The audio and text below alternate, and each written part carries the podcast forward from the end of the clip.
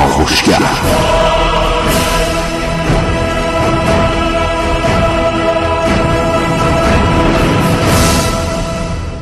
به نام یکتای بی همتا ملت ایران سلام. هشتمین صبح زمستانیتون بخیر.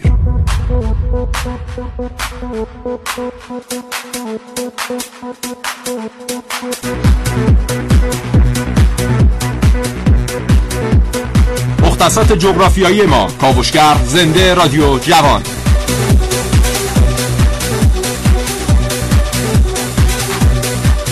خب قیمت دلار همچنان رو به افزایشه و با یک رابطه کاملا مستقیم سرمایه خیلی از افراد در ایران هم رو به افزایشه خب نوش جانشون کاری به کارشون نداریم. چیزی نگفتیم. اما یک سوال اینجا پدید میاد. چرا در کشوری که 15 درصد نرخ بیکاری داره سالانه و سالانه یک میلیون شغل باید ایجاد بشه باید چنین سرمایه گذاری هایی صورت بگیره در بازار ارز که فقط سودش در جیب یک نفر میره؟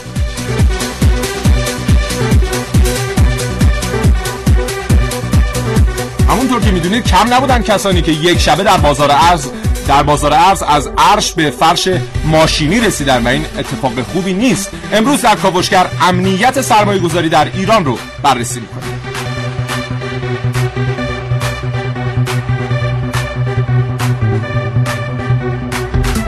اگر علاقمند هستید که در یک ساعت پیش رو یک کار مهم انجام بدید ما به شما شنیدن کاوشگر رو پیشنهاد می‌کنیم.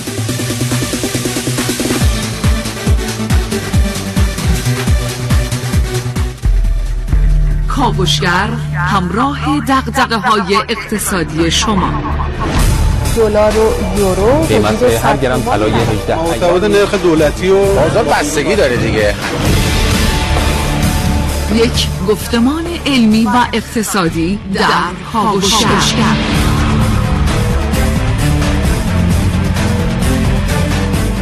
کاوشگر.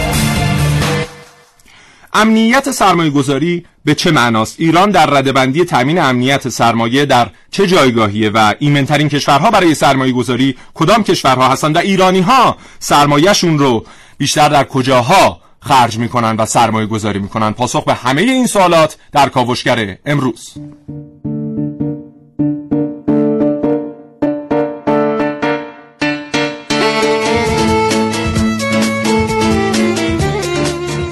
سرتیتر امروز کاوشگران.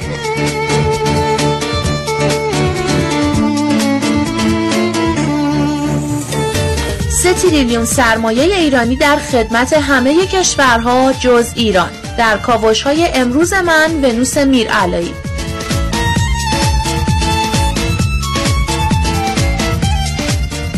گزینه های همیشه مبهم سرمایه گذاری در کاوشگر امروز با من حسین رضوی.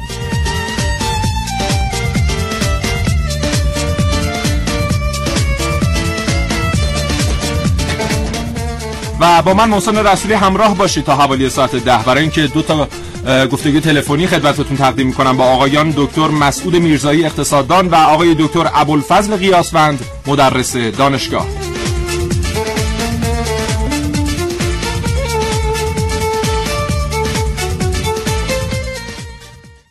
مجددا سلام عرض می‌کنم خدمتتون. سیاوش عقدایی عزیز متاسفانه نرسید به برنامه. یه مقدار فشارش بالا پایین شد. البته به خاطر نوسانات نرخ ارز نیست. نه یه مقدار مشکل بیماری داره. دعا کنید براش انشالله هر چه زودتر بهبود پیدا کنه و بیاد در استودیو حاضر بشه و با هم برنامه رو خدمتتون تقدیم کنیم. اما سرمایه و امنیت سرمایه گذاری در یک کشور به چه معناست و چرا اینقدر مهمه؟ چرا اینقدر کشورها دارن سعی می‌کنن تا امنیت سرمایه گذاری در کشورشون رو افزایش بدن؟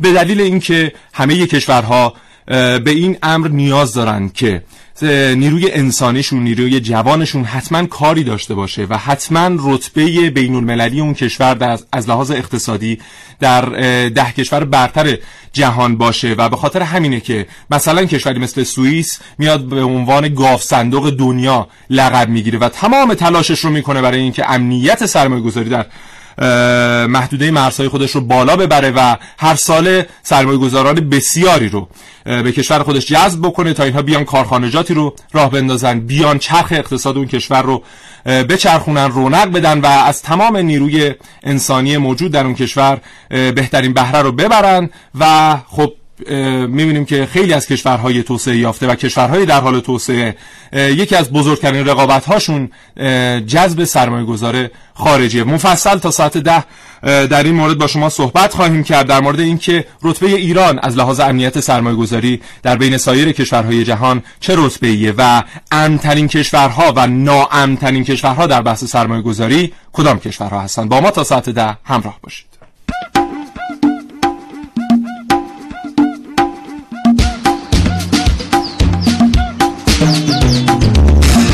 جزایر قناری رو دیدید؟ واسه دیدنشون نیازی به پول خرج کردن و مسافرت به اسپانیا نیست این هفت جزیره اقیانوس اطلس شهرت جهانی دارن و با یه search تو اینترنت می‌تونید حتی تو خیابوناشون قدم بزنید و از هتل‌های لوکسشون سر درارید جزایر قناری خیلی وقته که به یکی از قطبای گردشگری دنیا تبدیل شدن و قادرن به تنهایی صنعت گردشگری اسپانیا رو بچرخونن. اما اگه بگم یکی از موثرترین آدمهایی که این جزایر رو به بهشت اروپا تبدیل کرده یک سرمایه گذار ایرانیه که چند هتل تو این جزیره تأسیس کرده و صاحب بزرگترین شرکت هتلداری اسپانیاست. با خودتون نمیگین چرا این همه سرمایه واسه ساخت هتل و رستوران و امکانات و مجموعه های تفریحی تو ایران صرف نشده؟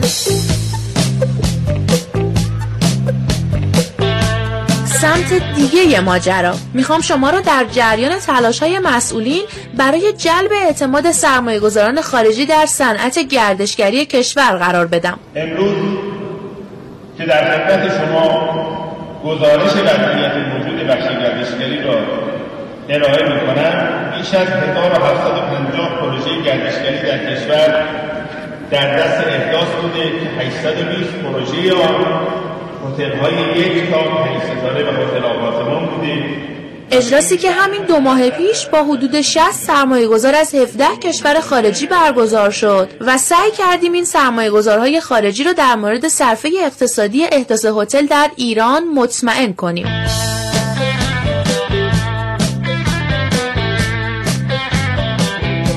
جالبه بدونید همین الان که نتیجه کاوش های من در مورد سرمایه گذاری گردشگری در ایران رو میشنوید. سه تریلیون سرمایه ایرانی در خدمت همه کشورها جز ایرانن. به نظرتون اگه فقط ده درصد از این سرمایه ایرانی ها به کشور برگرده چند درصد از نیازهای مالی کشور و مردم رفت میشه؟ وقتی اون امنیت رو برای بازدهی وقتی اون امنیت از لحاظ حقوقی و مالکیت و اینها برای اون سرمایه گذار ایجاد نمی‌کنه خب طبیعی از کشور. میره یه جای دیگه که بتونه بهترین بازی رو داشته باشه. حالا ما وقتی سرمایه داخلی داره خارج میشه دنباله هستیم که سرمایه گذار خارج جذب کنیم. میگیم چرا این چند ده کشور که اومدن نیومدن با ما قرار خوب اینا دارن ناشیانه تصمیم نمی‌گیرن اونا اطلاعات دارن. وقتی ما سرمایه داره از کشور ما خارج میشه ما چطور می‌تونیم انتظار داشته باشیم که اون سرمایه گذار خارجی بیاد با اون اطمینان در کشور ما سرمایه گذاری کنه؟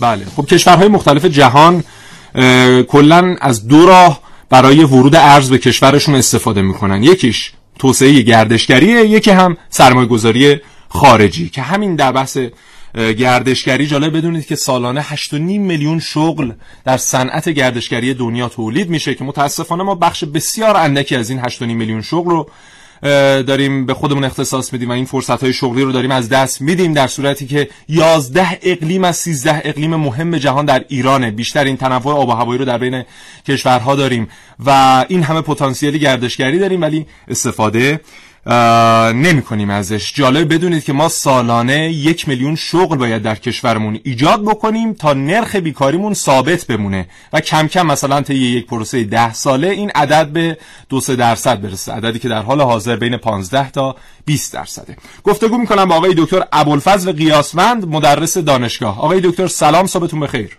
سلام علیکم صبح شما بخیر باشه. بندم به سلام عرض می‌کنم به شنوندگان زنده باشید. حالتون خوب آقای دکتر؟ ممنون متشکرم. ممنون که ما رو همراهی می‌کنید. آقای دکتر بیاسفند بفرمایید که چرا میگن امنیت سرمایه گذاری در ایران پایینه و چرا مثلا در همین ده سال گذشته که میایم نگاه می‌کنیم می‌بینیم که بسیار عقبتر بودیم حداقل در بین 103 کشور 123 کشور جهان از لحاظ سرمایه گذاری خارجی و چرا اینقدر سرمایه گذاری خارجی در ایران رقمش پایینه؟ من قبل از اینکه این بحث رو در واقع خدمتتون ارائه بدم چند نکته رو توضیح مقدماتی بدم بعد پاسخ سوال شما رو در خدمتتون هستم. زنده ما وقتی در مورد سرمایه گذاری صحبت می‌کنیم حالا چه داخلی و چه خارجی داریم در مورد پدیده صحبت می‌کنیم که ماهیت بلند مدت داره. بله. یعنی در واقع حالا چه سرمایه گذاری داخلی چه خارجی وقتی در یه محیطی می‌خواد سرمایه گذاری کنه یک فعالیتی رو آغاز می‌کنه که برای بلند مدت در واقع برای دوره زمانی طولانی بایستی بتونه اون فعالیت رو انجام بده. یه دوره سرمایه گذاری داره و یک دوره بازدهی داره. پس اون چیزی که در مورد سرمایه مهم هستش اینه که فرد سرمایه گذار بایستی بتونه آینده رو پیش بینی کنه و پیش بینی پذیری آینده و محیطی که اتفاقاتی که در آینده میفته برای بازدهی سرمایه و حفظ در واقع اصل سرمایه مهم هستش. درست. پس چون سرمایه گذار با یک ماهیت بلند مدت در واقع سر و کار داره حتما بایستی بتونه اطمینان حاصل کنه که اصل داراییش و منافعی که از اون دارایی به دست میاد در بلند مدت قابل تأمین هستش و حفظ خواهد شد. بله. پس این محیط و بررسی شرایط این محیط برای سرمایه گذار خیلی مهم هستش که اصلا ما بهش میگیم امنیت سرمایه گذاری امنیت سرمایه گذاری هم معلفه های مختلفی داره. حالا یه بخشش معلفه های محیطی هستش. که اثر می‌ذاره روی بحث امنیت سرمایه گذاری که مثلا آیا توی محیطی که فرد می‌خواد سرمایه گذاری کنه آیا بلای طبیعی احتمال وقوعش زیاد هست یا نه؟ بله. آیا انرژی تامین خواهد یا نه؟ آیا زیر ساخت ها فراهم هست یا نه؟ آیا دزدی قارت در اونجا در واقع بالا هست یا نه؟ این یه بخشی از در واقع معلفه امنیت سرمایه‌گذاریه. که به نظر می‌رسه تو کشور ما تو این حوزه ما مشکل خاصی نداشته باشیم ممکن حالا بعضی از زیر ساخت هامون ضعیف باشه اما توی معلف های دیگه شرایط شرایط نسبتا مناسبی تریه بله معلفه دیگه ای که بازم اثر می‌ذاره روی این که سرمایه گذار چه داخلی چه خارجی تصمیم بگیره که در اون محیط سرمایه گذاری بکنه یا نه معلفه امنیت سیاسی هستش. اینکه یک کشوری آیا حکومت سیاسیش از یک ثباتی برخوردار هست یا نه؟ آیا احتمال این که در اون کشور تنش های سیاسی وجود بیاد کودتا وجود بیاد طبیعتا بله. امنیت سرمایه گذاری رو تحت تاثیر منفی قرار میده؟ یا اون کشور ممکنه آیا در تنش بینالمللی قرار بگیرد یا نه؟ این اثر می‌ذاره. مثلا اتفاقاتی که الان تو منطقه ما به لحاظ سیاسی افتاده خب بعضی از کشورها مثل عراق مثل سوریه این ثبات سیاسیشون به شدت چی شده؟ تنزل پیدا کرده. طبیعتا منطقی نیستش که یک سرمایه گذاری بره توی یک محیط ناامن سیاسی بخواد در اونجا چیکار کنه؟ بله. سرمایه گذاری کنه. این معلفه ها هم در واقع به نظر می‌رسه تو ارزیابی هم که انجام میشه. ما تو این معلفه ها در واقع شرایط مناسب تری نسبت به کشورهای منطقهمون داریم. البته تو این حوزه بحثی وجود داره بحث تحریمه بله که متاسفانه در واقع ما در واقع توی یک دهه گذشته البته بعد از انقلاب بحث تحریم بوده اما توی یک دهه گذشته تشدید. شده و بله. در واقع یک سری محدودیت ها و موانع برای ارتباطات خارجی ما برقرار شده یه بسیار. بخشی زیادی از آقای دکتر اگر امکانش هست قدری بلندتر صحبت بله. بفرمایید ممنون میشم. یه بخش زیادی از موانعی که تو حوزه سرمایه گذاری و امنیت سرمایه گذاری تو یک دهه گذشته تو کشور ما وجود داشته و باعث شده که امنیت سرمایه گذاری ما پایین بیاد در واقع به دلیل تحریم های ظالمانه هستش که از طرف کشورهای غربی بر کشور ما چی شده؟ تحمیل شده. درسته. و خوشبختانه حالا با بحث برجام و در واقع لغو برخی از این تحریم ها شما می‌بینید که شاخص هایی که داره ارزیابی می‌کنه فعالیت های ریسک در ایران و مثل OECD داره ارزیابی می‌کنه داره شرایط ما رو چیکار می‌کنه؟ بهبود میده و بله. این ریسک داره پایین میاد. اما همچنان عدد عدد در واقع مطلوبی نیست. بله. نکته بعدی که بازم در واقع برمیگرده به بحث امنیت سمزا معلفه مهمی هست و به نظر من می‌رسه که این معلفه خیلی تاثیرگذاره توی شرایط اقتصادی ما. در واقع امنیت قانونی هستش. بله.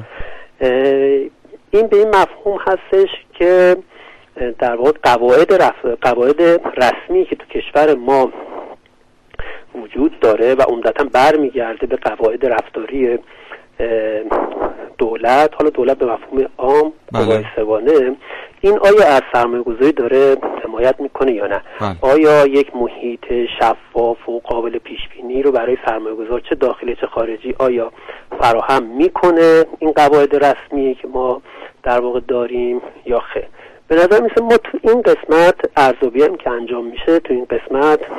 ضعیف هستیم بله. حالا این دی جنبه های مختلف داره فرض کنید ما یه سری قوانین تجاری ارزی داریم. اینکه نظام ارزی ما یک نظامی هستش که پایداری برخوردار ثبات داره بازار ارز ما یا نه اثر می‌ذاره روی در واقع سرمایه گذاری بله که در ده روز گذشته ما شاهد بودیم که بله ثباتی شما نیست. بله بله. یعنی شما وقتی ثبات اقتصاد کلان رو نتونید در کشورتون حفظ کنید حالا این ثبات اقتصاد کلان تو بحث نرخ ارز می شود بحث تورم میشه که خوشبختانه بله. تو سالهای اخیر کنترل شده. اگه در واقع ثبات اقتصاد کلان نداشته باشید طبیعتا پیش بینی پذیری شرایط آینده شما خیلی سخت میشه. در واقع همه این عوامل باعث میشه که ریسک سرمایه گذاری کاهش پیدا بکنه در هر کشور. اگر کنترل اگر ثبات برقرار باشه برقرار باشه. دقیقا همینطور است. بسیار. یا مثلا توی این حوزه حقوق مالکیت در واقع که از در قوانین و قواعد رفتاری هستی که خیلی موثر هستش روی امنیت سرمایه‌گذاری که ما همچنان در کنوانسیون برن در واقع عضو نیستیم و این خودش بله، شاید یکی بله. از عواملیه که یه مقدار حقوق مالکیت در کشور ما رعایت نمیشه. بسیار سپاسگزارم آقای دکتر. ابوالفضل قیاسفند مدرس دانشگاه. تشکر. خدا نگهدارتون.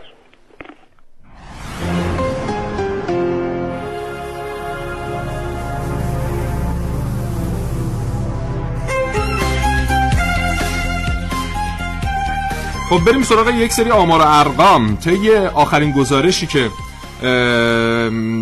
نشریات و مؤسسات معتبر اقتصادی بین المللی منتشر کردن رتبه ایران در امنیت سرمایه گذاری بین 123 کشور جهان رتبه 72 و این در شرایطیه که در یکی دو سال گذشته تا- تازه این رتبه یه مقدار ارتقا پیدا کرده و 9 پله صعود داشتیم. وگرنه ما چیزی حدود مثلا 81 در جهان بودیم و خب یک اصطلاحی همیشه به کار برده میشه اینکه احساس امنیت از خود امنیت در واقع مهمتره و در حال حاضر ما باید برای سرمایه‌گذاران خارجی این طرز تفکر رو ایجاد بکنیم که امنیت در کشور ما از لحاظ اقتصادی، سیاسی، امنیتی وجود داره.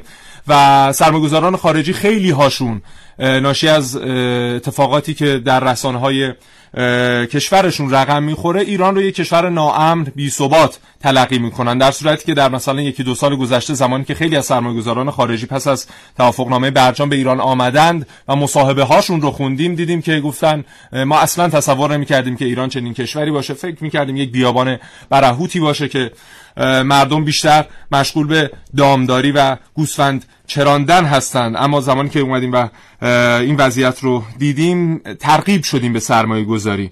اما به هر حال باز هم شاخصه های دیگه ای هست که باعث میشه یک سرمایه گذار ریسک بکنه و بیاد در یک کشور دومی سرمایه خودش رو بیاره و کارخانه احداث بکنه نماینده یک نمایندگی یک شرکت بزرگ رو در اون کشور راه بندازه. و خب ما موانع زیادی داریم. حالا فقط همین بحث تحریم ها نیست. مجله های اکونومیست فوربس و نیویورک تایمز اخیرا گزارش رو منتشر کردند و موانع سرمایه گذاری در ایران رو بررسی کردند که فقط یکی از اون موانع تحریم های غیر هسته ای هستند. محدودیت های مالی که برخی کشورها بر علیه ایران فرض کردم و می‌دونیم که مثلا بانک هاشون همچنان اجازه ارتباطات مالی با بانک های ایران رو ندارن. قوانین مربوط به ویزا باعث شده که سرمایه‌گذاران خارجی آنچنان ترغیب نشن برای آمدن به ایران و سرمایه‌گذاری کردن در ایران. و یکی هم شفافیت اقتصادی در کشور. فراموش نکنید که شفافیت اقتصادی در هر کشوری باعث میشه که زمانی که سرمایه‌گذار می‌خواد پولش رو برداری بیاره در اون کشور دوم یه دو دو تا چهار تا ساده با خودش بکنه. و در نتیجه در نهایت به این نتیجه برسه که آیا واقعا براش سود داره یا نه. تمام معافیت های مالیاتی که در نظر گرفته میشه براش تمام تحصیلاتی که بهش پرداخت میشه آیا در نهایت به نفع طرف تمام میشه یا خیر؟ باید رانتی بپردازه و در نهایت شاید همون سرمایه اولیش هم به دستش نرسه. خب گفت شنیدنی های زیادی براتون داریم. از مناطق آزاد خواهیم گفت براتون. از امترین کشورها در بحث سرمایه گذاری خارجی خواهیم گفت و اینکه از سال 2000 تا سال 2016 مجموعه سرمایه گذاری خارجی که ایران تونسته جذب بکنه چه میزان بوده؟ و این رو مقایسه می‌کنیم با یک نمونه خیلی ساده که چند روز پیش هم اتفاقا در موردش یک برنامه داشتیم. با ما همراه باشید.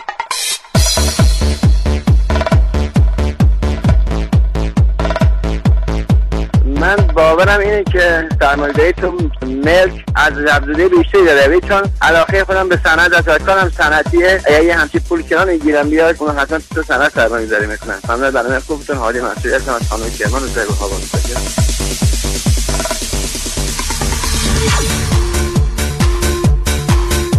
محسن از رشت گفته فقط در بخش کشاورزی سرمایه گذاری. نام خدا مهران مومنپور هستم سرطان قائمتر مگر این پولی که شما میگین به دست من برسه چون خیلی به فوتبال علاقه دارم یه باشگاه فرهنگ ورزشی می‌ذارم که استعدادیابی کنم و این نونهاران و نوجوانانی که استعداد فوتبال داره و کمک هزینه ندارن که به این فوتبال علاقه دارن بیان خودم زیر ساخت سازی می‌کنم و استعدادیابی می‌کنم. این جوانان رو قشنگ به سمت ورزش میشم آقا یا خانوم اکبری از رفسنجان گفتن که در بخش آموزش و پرور ببخشید. آموزش و پرورش سرمایه گذاری می‌کنن. یه نکته همینجا بگم که دو سه روز پیش خبری منتشر شد مبنی بر اینکه توزیع شیر رایگان در مجموعه مدارس ایران متوقف شده. شاید سرمایه گذاری شما باعث بشه که شیرها دوباره به مدارس برگرده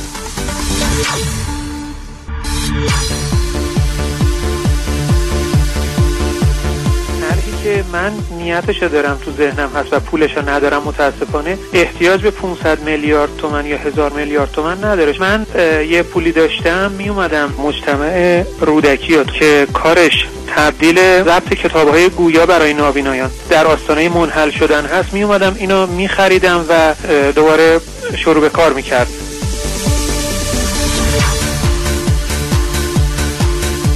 چه پیشنهاد جالبی بود. بله بخش زیادی از هموطنان ما رو نابینایان عزیز تشکیل میدن و چقدر خوبه که بخشی از این سرمایه در راه بهبود وضعیت زندگی این افراد هزینه بشه. مجید از خوی از خوی گفته من واسه شهریه دانشجویان وام می‌دادم. ممنون از برنامه خوبتون. ممنون.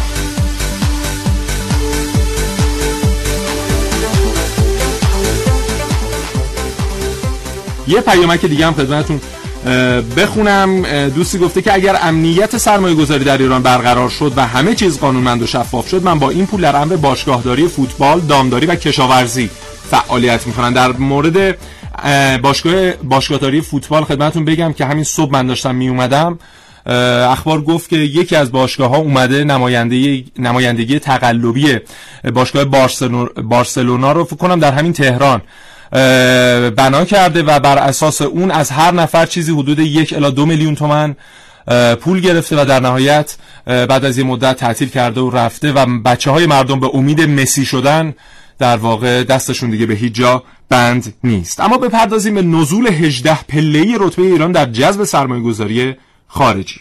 ما رتبمون در اوایل سال 2012 49 بوده. بین 203 کشور جهان و طی یک پرسه سه الا چهار ساله رسیدیم به رتبه 67 و جالبه بدونید که از سال 2000 تا سال 2016 رو که بررسی می‌کنیم مجموعه جذب سرمایه گذاری خارجی که ما تونستیم به کشورمون جذب کنیم 45 میلیارد دلار بوده. 45 میلیارد. دلار. این رقم مجموعاً برابر سرمایه گذاری چین در بندر گوادر پاکستانه. یعنی چین سال گذشته 45 میلیارد دلار اومده در بندر گوادر سرمایه گذاری کرده تا این بندر رو توسعه بده. حالا در بخشای دیگه مثلا در بخش ریلی در بحث توسعه سیستم مخابراتی اومده سرمایه گذاری کرده و در هر کدوم از اونها مثلا 200 میلیون دلار 300 میلیون دلار هزینه کرده اونها به کنار.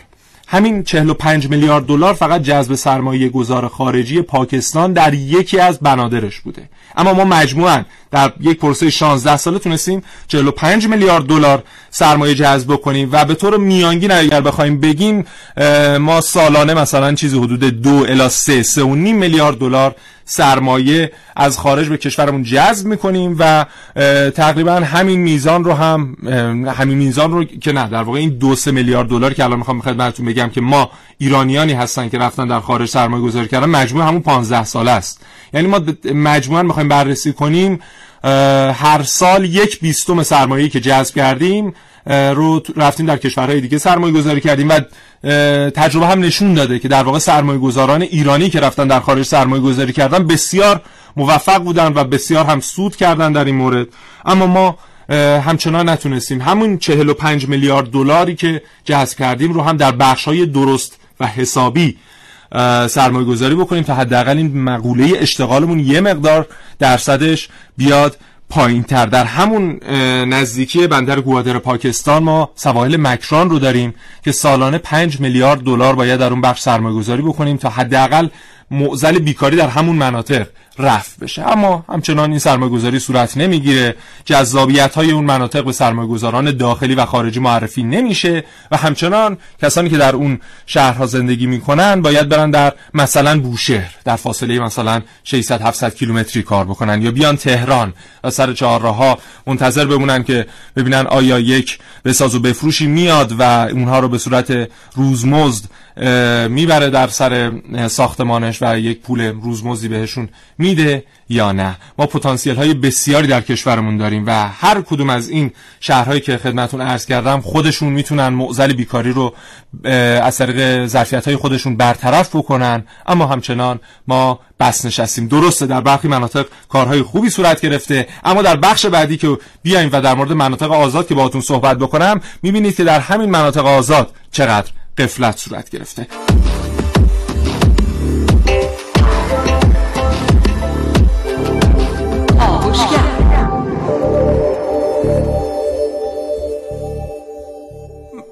بله. خب مناطق آزاد در واقع فلسفه احداثشون در مناطق شرق آسیا این بود که دروازه ورود دروازه خروج کالا به سایر کشورها باشن و در واقع دروازه ورود سرمایه‌گذاران خارجی به هر کشوری باشن. اومدن تسهیلاتی رو پرداخت کردن معافیت های مالیاتی رو در نظر گرفتن برای سرمایه‌گذاران خارجی و از این طریق مثلا کشوری مثل چین رشد کرد. کشوری مثل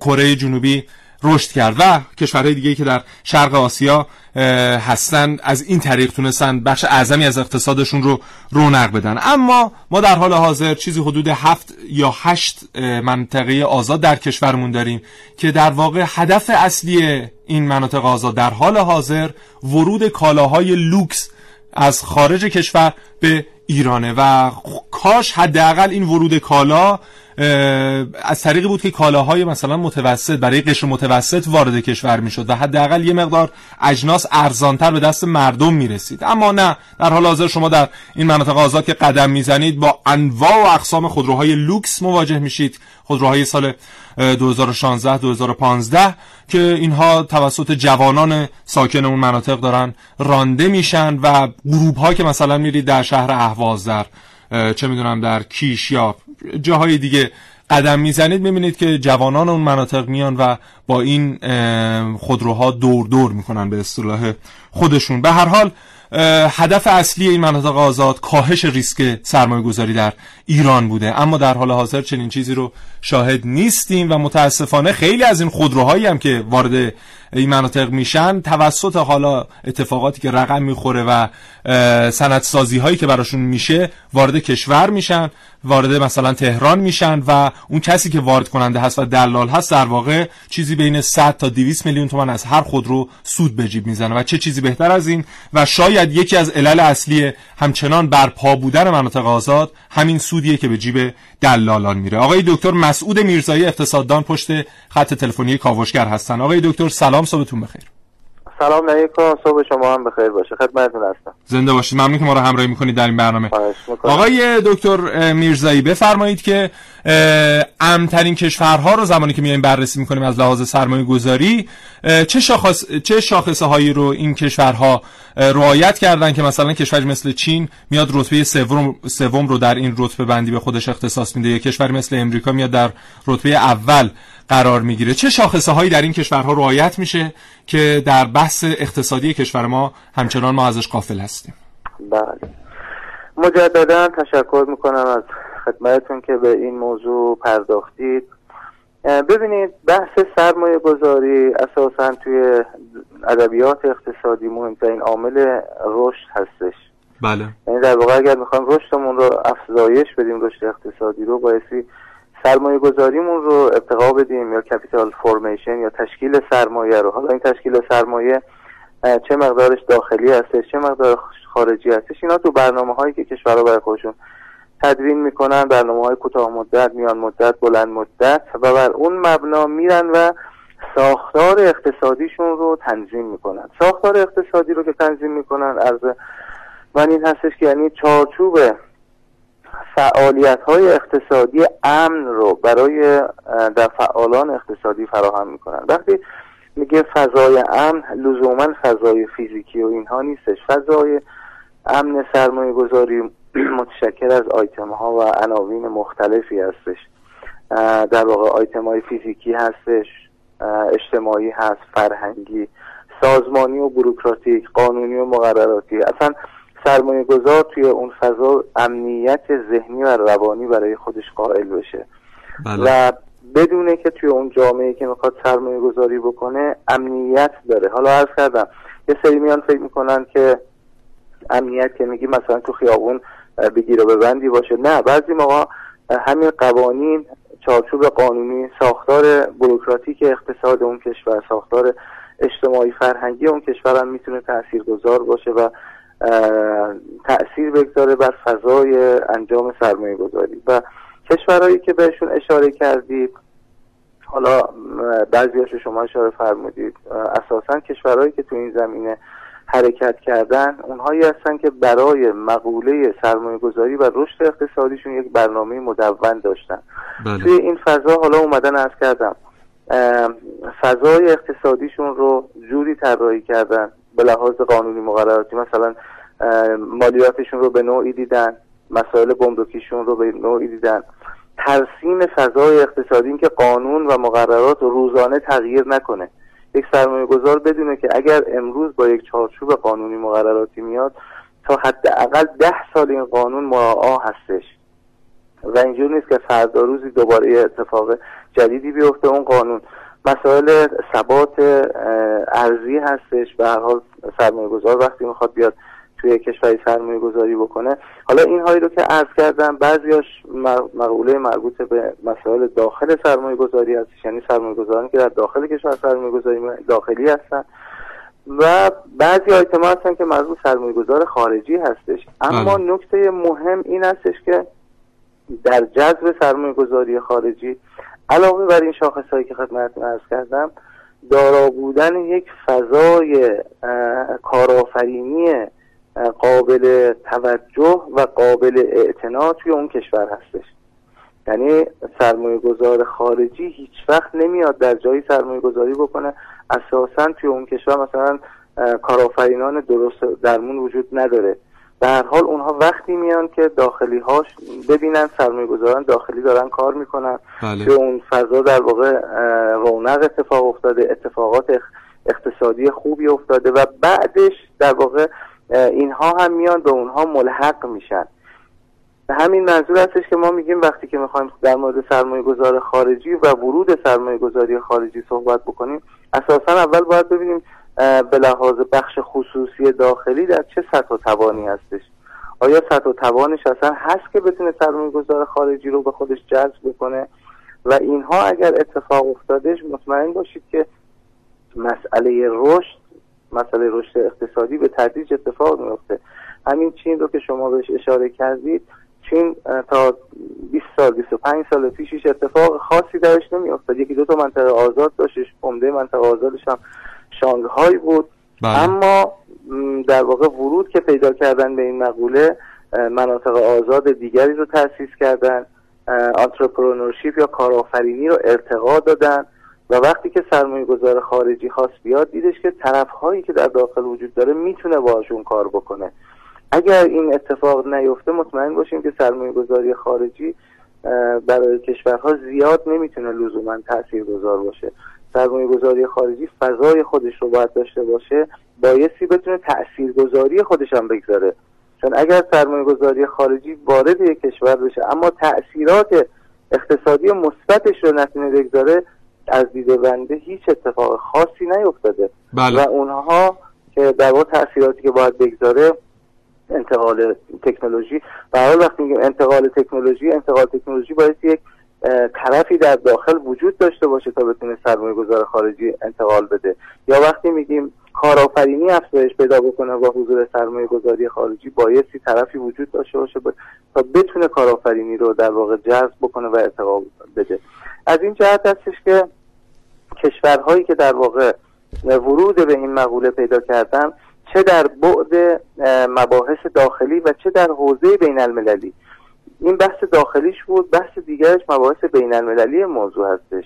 یعنی ما از این هم نباید غافل باشیم. ما هر چقدر در داخل توان خودمون رو ارتقا بدیم فضا و شاخصه هامون رو ارتقا بدیم. ولی فضای بین المللی بر علیه ما باشه باز هم نمی‌تونیم موفقیت. ممکنه در واقع جسته و گریخته کارایی هم بکنیم. اما اون اتفاقی که باید بیفته و سرمایه گذاری که منجر به رشد اقتصادی تو کشور باشه اتفاق بله. نمیفته بله دو تا سرمایه گذاری سه تا سرمایه گذاری ده تا سرمایه گذاری هم اتفاق میفته اما اون چی که خواسته ما هستش که در چارچوب آیتم هایی که رشد اقتصادی ما رو می‌خواد تحت تاثیر قرار بده این آیتم سرمایه گذاری خارجی نمی‌تونه تاثیر گذار باشه بله. به همین خاطر هستش که این مقوله امنیت سرمایه گذاری هم در حوزه داخلی باید اتفاق بیفته بله. هم در حوزه بین المللی کما اینکه سرمایه گذاران داخلی خودمون اکثرا تمایل دارن برن یا پولشون در بانک ها قرار بدن یا به ساخت و ساز عمرانی بپردازن یا در بهترین شرایط برن مثلا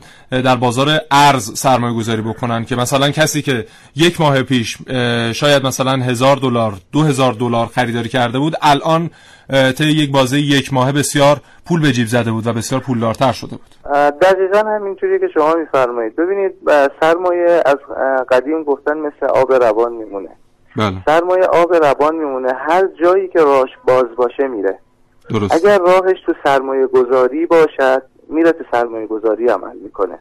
اگر سرمایه گذاری بسته باشه میره تو ارز وارد میشه. بله. اگر اونجا خوب نباشه میره سپرده ریالی می‌کنه. به همین خاطر هستش که منتها اون در واقع سرمایه گذاری کردن توی ارز و سپرده و اینها اتفاق خاصی برای اقتصاد کشور نمی‌تونه ایجاد بکنه. اما اون چه که میره به سمت سرمایه گذاری هستش. منتهاش برای سرمایه گذاری هم ارز کردم بایستی شاخصه های سخت افزاری و نرم افزاری ایجاد شده باشه. وقتی که شما برای یک فعالیت اقتصادی که طرف می‌خواد بره یک کار اقتصادی در واقع تولیدگرا حالا تولید که میگیم اهم از تولید فیزیکی و تولید خدمات ارز می‌کنم. می‌خواد بره انجام بده هزاران هزار مانع بر سرش گذاشته میشه. هزاران هزار در واقع چیزهای مختلف انهای مختلف بله. ازش گرفته میشه. قاعدتا این فرد راهی نداره الا اینکه همین فرمایش شما اتفاق بیفته. پولش یا ببره دپوزیت بکنه توی بانک ها یا بره بله. و سودش تنها به جیب خودش بره و بله، ریسک رو نپذیره. بله. بسیار علی بسیار سپاسگزارم آقای دکتر مسعود میرزایی اقتصاددان. خدا نگهدارتون.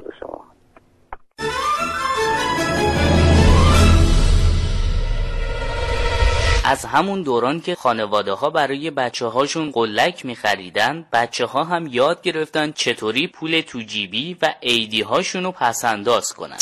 تا قلک پر بشه کلی نقشه برای پولای توی قلک کشیده می‌شد و هر چند سن و سالمون به ریسک پذیری و امنیت سرمایه گذاری قد نمی‌داد اما ظاهرا زیاد چیزی تغییر نکرده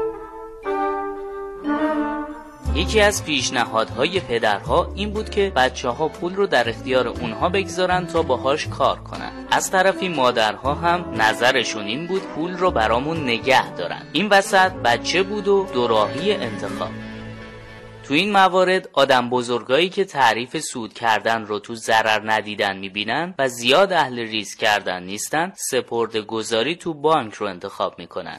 یکی از اتفاقای سال گذشته تصمیم بانک برای نرخ سودهای بانکی بود. بانک مرکزی میانگین نرخ سود سپرده بانکی رو حداقل 10 درصد و حد اکثر 20 درصد اعلام کرد. این کار به نظر مناسبه اما از طرفی هم نه. چون وقتی تصمیم می‌گیری که یه سپرده بانکی داشته باشید در ظاهر با سود مالی مواجه میشید. اما از طرف دیگه از ارزش واقعی پولتون هم چشم پوشی کردید.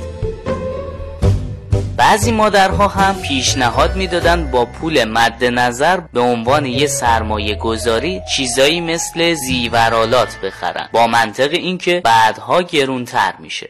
تو مورد تقریبا مشابه یه عده برای سرمایه گذاری گزینه انتخابیشون خرید سهام بورسه که فرق عمدش با سپرده گذاری بانک در اینه که شما تو بانک کم و بیش با سود بانکی روبرو هستید و نیازی به ریسک ندارید. ولی در سهام شما باید روحیه ریسک پذیری داشته باشید. چون به همون میزان که امکان سود وجود داره خطر ضرر هم وجود داره.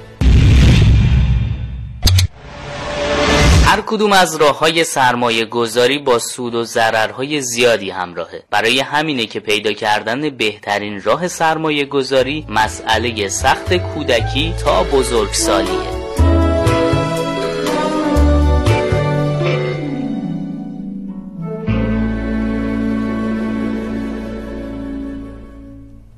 خب یکی دیگه از عوامل مهمی که مانع سرمایه گذاری خارج در یک کشور میشه بحث قاچاقه. اینکه گمرک اون کشور چقدر می‌تونه جلوی قاچاق ورود قاچاق به اون کشور رو بگیره؟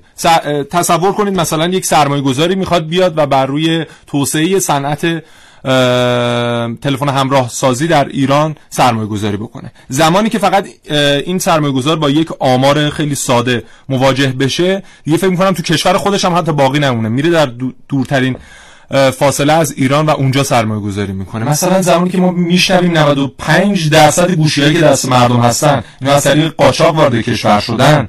خب اون سرمایه گذار هر چقدر هم که پول وارد کشور بکنه هر چقدر هم که نیروی انسانی رو به بهترین نحو جذب بکنه و هر چقدر هم که تولید موبایلش به صورت سالانه رشد پیدا بکنه و موبایل های خوبی به دست مردم برسونه همچنان اون قاچاقه جلوگیری می‌کنه از توسعه اون صنعت و در نهایت یه دو دو تا چهار تا می‌کنه مثل همیشه و در نتیجه و در نهایت به این نتیجه می‌رسه که نیاد و سرمایه گذاری نکنه. فقط یه نمونهش بود در بخش دیگه هم هست. ما اگر بتونیم جلوی قاچاق رو بگیریم قاچاق هایی که سال گذشته مشخص شد 80 درصدشون از همین مبادی رسمی وارد کشور میشن. زمانی که ما میشنویم مثلا 95 درصد گوشی های تلفن همراه در دست مردم قاچاقن. خب اینا از طرق غیر قانونی که اکثرا وارد نشدن. از همین مبادی رسمی وارد شدن. حالا سنت هایی براشون ساخته شده به صورت جعلی و اینها تونستن وارد کشور بشن. در صنایع دیگه هم به وفور پیدا میشه. در بحث قطع سازی خودروهامون هست و تمام این عوامل باعث میشه که سرمایه گذار خارجی نیاد و سرمایهش رو نیاره. یک بحثی هست به نام تصاحب خزنده کالا. ما باید تمام سعیمون رو بکنیم که یک سرمایه گذار خارجی بیاد مثلا در بخش خودروسازی ما سرمایه گذاری بکنه. ما نیروی انسانیمون مهندسینمون که 4.5 میلیون درصد 4.5 میلیون فارغ التحصیل بیکار در کشور داریم برن در این صنایع مشغول به کار بشن اون فن رو اون دانش رو یاد بگیرن و در نهایت بعد از یک مدت اون سرمایه گذار خارجی رو بگیم آقا خدافظ شما ممنون که اومدید سرمایه گذاری کردی. یه سودی بهش بدیم بره از کشور و خودمون بتونیم چرخی اون اقتصاد رو چرخی اون صنعت رو بچرخونیم. اما چنین اتفاقی صورت نمی‌گیره و تمام قراردادهایی که در همین صنعت خودروسازی بسته میشه اکثرا قراردادهایی که بیان یه عده مهندسین خارجی یه خط تولید راه بندازن یه میزان خودروی تولید بکنن و در نهایت بعد از 5 سال از کشور خارج بشن و سود اصلی رو اونها ببرن و ما در واقع فقط مصرف کننده باشیم.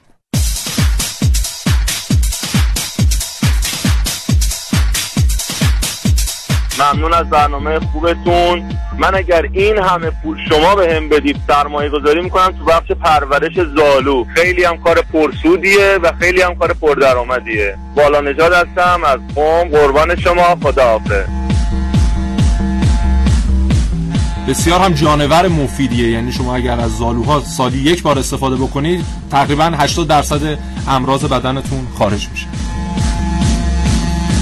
سلام. اگه این سرمایه دست من بود صرف ساخت هیچ مرکزی می‌کردم این مرکز خدمات اداری که دانشجویانی که بیکار هستن و یا اونایی که شاغل نیستن بیان اونجا و از این امکانات استفاده کنن و به صورت خودکش برای خودشون اشتغال داشته باشن. میسم غلامپور از شیراز گفته من با این پول بدهکاری های بانکیم رو می‌دادم و در نهایت اگر پولی باقی میموند یک کارگاه صادرات خورما می‌زدم.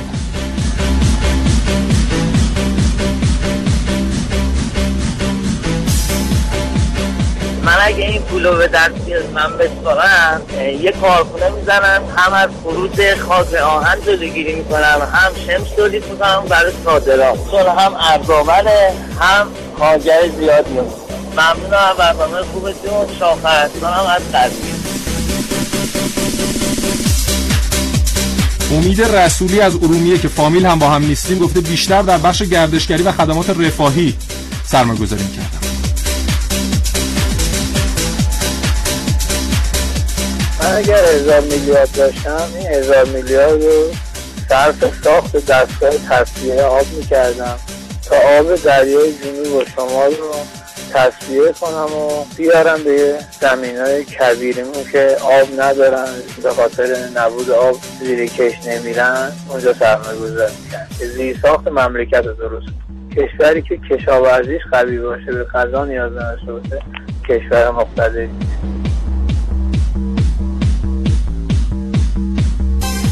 ممنون از نظراتتون. این رو هم بگیم که در همین بخش کشاورزی ما سالانه بسیار داریم زیان می‌کنیم. از چه لحاظ؟ از لحاظ آب مجازی. زمانی که ما برای تولید مثلا یک کیلو خیار میایم 300 لیتر آب مصرف می‌کنیم و در نهایت اون اون خیار رو با حداقل قیمت میفروشیم به کشوری مثل ترکیه و اونها در واقع سود اصلیش رو می‌برن. خب ما در واقع در این بخش ضرر کردیم و اگر در بخش کشاورزی به این شیوه سرمایه گذاری نکنیم در واقع بهتره.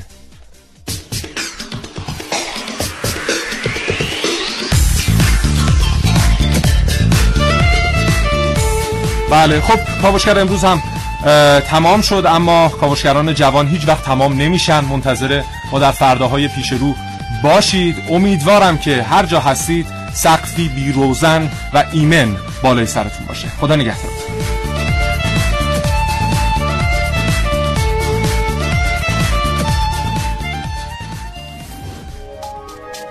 تا حالا به این موضوع فکر کردی که تجربه با دیگران به اشتراک بذاری؟ با استفاده از شنوتو صدای شما در سراسر دنیا شنیده میشه پس منتظر چی هستی؟ تجربه با دیگران به اشتراک بذار